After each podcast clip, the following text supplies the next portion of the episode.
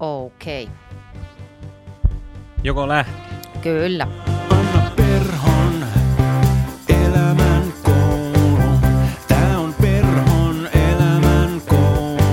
Tää se on, tää se on, yeah. Anna Perhon elämän koulu. Hei, mä oon aika pettynyt Mihin tällä kertaa? tällä kertaa siihen, että mä jännitin koko viime viikon tai ton loppuviikon edellisen jakson julkaisun jälkeen, että nytkö koittaa se hetki, kun mut känseloidaan. Mistä?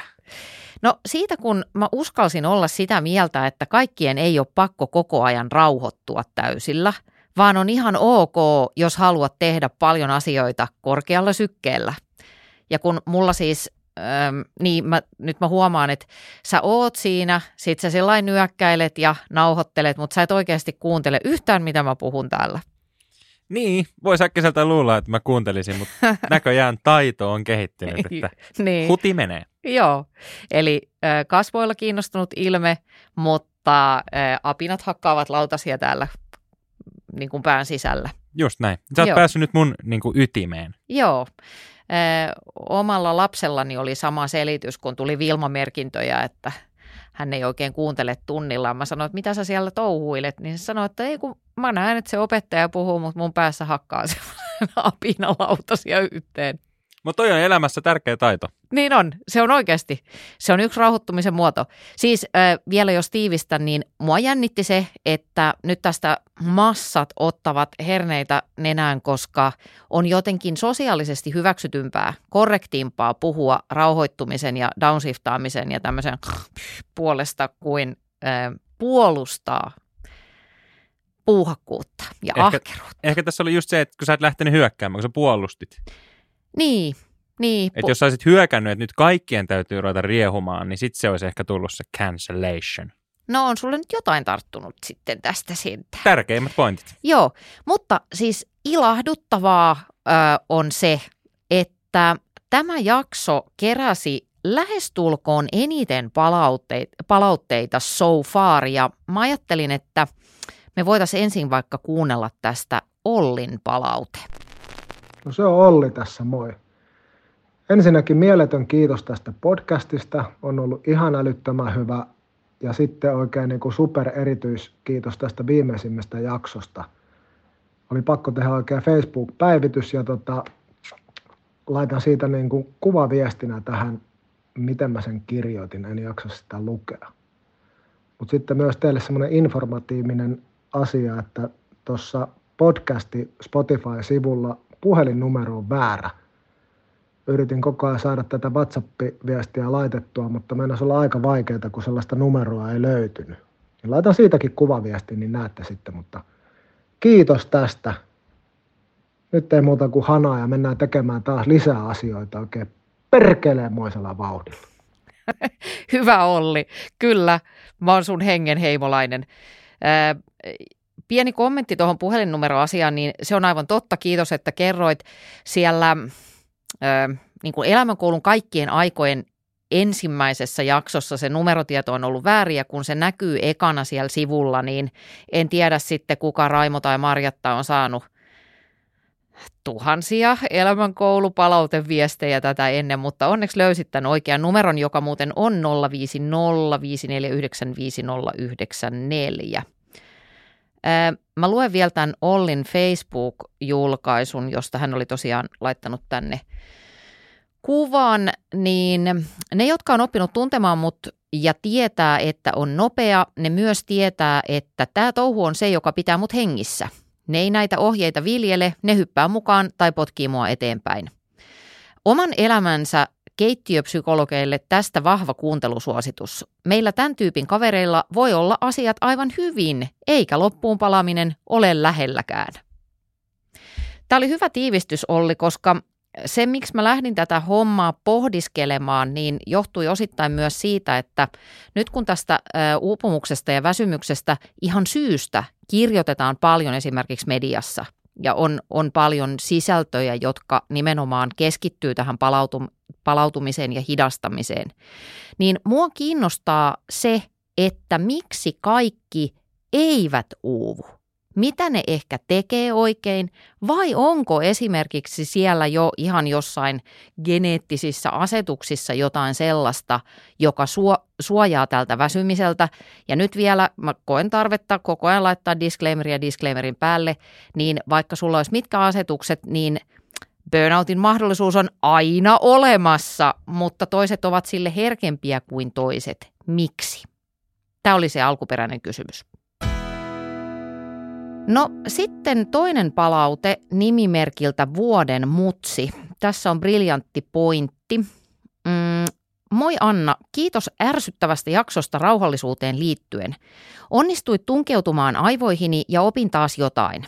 Olen itse ihan helvetin rauhallinen, mutta epäilen, että juuri se on pakoa todellisuudesta.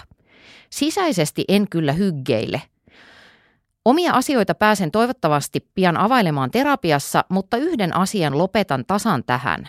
En enää kertaakaan hoe vilkkaalle ja luovalle tyttärelleni, että rauhoitu ja keskity, ellei olla todellisessa vaaratilanteessa.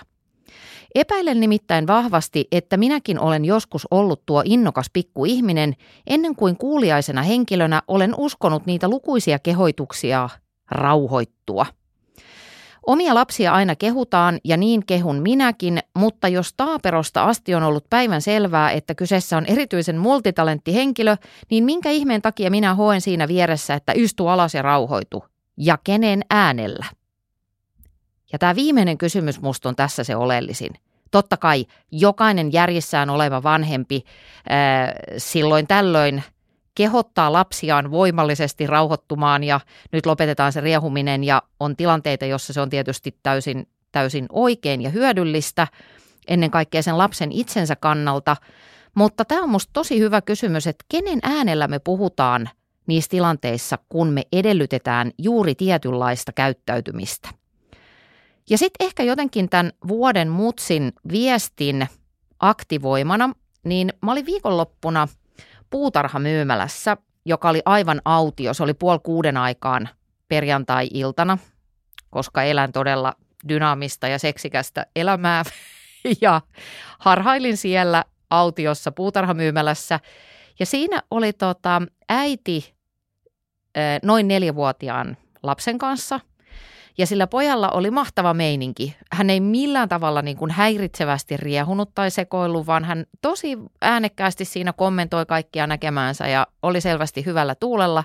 Ja mä rupesin kiinnittää huomioon siihen, että se, se äiti sanoi koko ajan, siis siinä sen muutaman minuutin, kolmen neljän minuutin aikana, joka me niin kuin jaettiin se sama tila, niin rauhoitus nyt, nyt pitää rauhoittua, rauhoitus nyt, rauhoitus nyt, rauhoitus nyt. Mä ajattelin, että minkä takia? Sulla on tämmöinen iloinen ihminen siinä – joka haluaa vaan kommentoida ja chattailla ja pitää niin kuin keskustelua yllä, niin miksi se pitäisi rauhoittua? Mulle tuli surullinen mieli siitä. Niin ja vielä tuommoisessa puutarhamyymälässä, että mä ymmärtäisin jossain hiljaisessa kirjastossa tai ahtaassa posliinikaupassa, yes. mutta puutarhamyymälät yleensä varmaan aika tilavia, aika Se oli siellä äänekkäitä. ulkona taivasalla. Niin. Joo, juuri tässä on se pointti, että totta kai äh, on eri asia opettaa lapselle käy, käytöstapoja ja sosiaalista koodia kuin kieltää kieltämisen takia. Ja sitten se on hirveän korruptoivaa, koska ähm, jos sä koko ajan kiellät ja sit sä et laita niin kuin kaikkees peliin sen eteen, että se lapsi oikeasti rauhoittuisi. Tiedätkö, laitat niin kuin käden sen suun eteen, nyt rauhoitutaan, koska tämä on tärkeää, koska en tiedä miksi. Niin e, ei, sä, sä tavallaan haurastutat niitä sitä omaa arsenaalia, jolle sä pidä huolta siitä, että niistä kielloista pidetään kiinni. Jene, jene. Tämä oli superhyvä viesti. Ihanaa, että laitoit tämän. No niin, sitten seuraava ääniviesti, joka tuli, näitä on katon niin paljon, että eihän mä voi millään muistaa, mikä on keneltäkin. Tämä on Sadulta. Moi Anna, kiitos mainiosta podcastista. Mä, musta tuntuu, että, että sä oot vähän niin kuin kaveri, joka on yhtä sekaisin kuin minäkin, mutta, mutta joka on sen verran selvinpäin, että ottaa asioista selvää ja perehtyy niihin. Ja sen takia mä luulen, että tämä podcast toimii niin hyvin, koska, koska sä kerrot asioista samalla tasolla ja, ja pystyt selvittämään ne ongelmapisteet ja selittämään niitä ja tunnet ni, niiden taustoilla olevia asioita. Ja, ja kysyt ne oikeat kysymykset ja tökit lempeästi oikeaan suuntaan. Tämä viesti katkee vähän hassusti e, ja tää, täällä on niin kuin useita muitakin mm, tämmöisiä kuvakkeita täällä WhatsAppissa, jossa lukee, että tämä viesti poistettiin. Ja sitten täällä on vaan loppukaneetti. Koska minulla on menossa elämää täynnä olevat vuodet, niin lopputoivotukset näin kirjailtuna aurinkoista kesää. Terveisin Satu. Eli Sadullakin vaikuttaisi olevan aika kova meininki siellä, mutta ei se mitään. Hyvä. Sitten vielä yksi palaute ainakin. Kestätkö vielä Eetu tätä silmitöntä itsekehua? Just, just. Olin sanomassa, että kestän, jos se on positiivinen, mutta itse asiassa toisaalta voisi olla mukava vaihtelua saada välillä vähän negatiivista tai rakentavaa kritiikkiä. Eli vihapostia. Niin. Joo. Onko sulla mitään semmoisia? No ei joo. Siis elämän koulun kuuntelijat ovat heikkoja vihapostin lähettämisessä. Mun pitäisi ehkä tehdä jakso, että näin kirjoitat kunnon vihaviesti. Mulla on kuitenkin tässä 30 vuotta ammattikirjoittajan uraa takana, niin Ja oot varmaan joskus jonkun vihaviestin saanutkin. on, oon mä joskus, mutta aika vähän. Ehkä semmoinen yksi mieleen painuneimmista tämmöisistä negisviesteistä tuli silloin, kun mä olin radiossa töissä. Ja jotain mieltä siellä kovasti taas ollaan oltu, niin eräs kuuntelija lähetti semmoisen pitkän palautteen, jonka ydinpointti oli se, että et, tähän loppui ohjelmanne kuuntelu, koska olen todella kyllästynyt Anna Perhon luisuihin hartioihin, Radiossa. niin pullohartioihin ja siihen, että hän yrittää kohottaa itsetuntoaan kertomalla golfharrastuksestaan. No jos toi on pahin, niin mä olisin kyllä aika tyytyväinen, Niin, jos mä se. oon. Tosin kyllä mä ehkä pari kuukautta sen jälkeen katselin aina peilistä, että Kävitkö punttisalilla vähän No, mä kyllä käynyt. ottamassa lihasta? Joo. Okei, Sanna Marin palauta. Kiitos super hyper paljon jaksosta. Rauhoittuminen on paskaa. Nimittäin sitä se on. Nyt tajusin, miksi minua ahdistaa tekemättömyys ja tylsistyneisyys. Olen parhaimmillani, kun on paljon isoja juttuja meneillään, olen virkeämpi, tehokkaampi ja onnellisempi. Sanna-Mari, sä oot ohjelman ytimessä. Kun sä löydät sen sun kutsumuksen ja saat puuhata sen parissa, niin nämä asiat tapahtuu. Sä oot virkeämpi, tehokkaampi, onnellisempi. Tämänhetkinen työ ei tarjoa riittäviä haasteita ja siitä puuttuu tekemisen meininki. Jakso avasi silmäni. En olekaan poikkeava sählääjä, joka pakenee jotain, meitä on muitakin. Kiitos miljoonasti, nähdään juoksusuoralla. Kiitos. Nyt tästä alkaa kansanliike ja kaikilla työpaikoilla sellainen järjetön sählääminen. Niin siis kirjaimellisesti liike. Kyllä, kaikki alkaa järjettömän sähläämisen ympäri Suomea. Mä en aloita. Mä nukun edelleen päiväuneni Niin. leppoisasti. Ja mä kunnioitan sitä. Hyvä. Joo. Sopiiko, jos nyt aloitan? No, ei, tässä ole paljon enää jäljellä, että jos yrittäisit tsempata. Mä nimittäin kerron ihan vaan lyhyesti siitä, että mitä torstain varsinaisessa jaksossa käsittelen ja siellä käsittelen pettymyksiä. Liittyykö tämä TV-ohjelmaan, joka näimme viime viikonloppuna? Kyllä. Voisitko ojentaa sen suolapurkin minullekin, niin hieron sitä haavoihin. Eli äm, tosiaan tämä liittyy Amazing Race-kilpailuun, josta tipuin Atte Lapsukaiseni kanssa ensimmäisenä pois ja se oli yllättävänkin kova pettymys. Sen näki siinä, kun Heikin kanssa juttelit. Mä huomasin susta, näin kun olemme tässä operoineet. Mä huomasin, että se harmitti sua oikeasti. Joo, ky- kyllä se meni oikeasti tunteeseen ja ihon alle ja se tuntui todella kurjalta todella pitkään. Ja mä vähän niin kuin yllätyin siitä itsekin. Ainoa hyvä puoli tässä on se, että kun mä oon sisällöntekijä ja tämmöinen podcastaja, niin mä muistaakseni melkein jo siinä Paasosen haastattelun aikana ajattelin, että okei, no jos ei tästä mitään muuta jäänyt, niin ainakin tästä tulee matskua elämänkouluun. Öö, yksi mun kaveri, ihana kollegani Annika Takaniemi, joka oli meidän radio-ohjelman tuottaja aikanaan, niin hän sanoi varmaan joka päivä semmoisen lauseen, että elämä on materiaalia radio-ohjelmia varten, niin tässä toteutuu niin kuin vähän sama juttu. Mutta huomasit sä, että karma ei toteutunut. Ei jumalauta toteutunut. Siis mä sanoin siinä loppuhaastattelussa, nyt mä rupean kuulostamaan semmoiselta tyypilliseltä reality-kilpailijalta, joka on todella kaunainen ja katkera. Mutta näinhän ne realitien haastattelut just toimii. Mä heitän täältä pienen suolan ja veitsen ja Aivan. Mä sanoin siinä loppuhaastattelussa, että karma is a bitch ja mä, että mä en ikinä enää auta ketään. Ja ää, näytin keskisormea, jolloin lapseni sanoi, että äiti ei televisiossa voi näyttää keskisormea. Jolloin mä näytin keskisormea hänelle ja nyt kun mä sanon tämän, niin mä ymmärränkin, että miksi se leikattiin pois.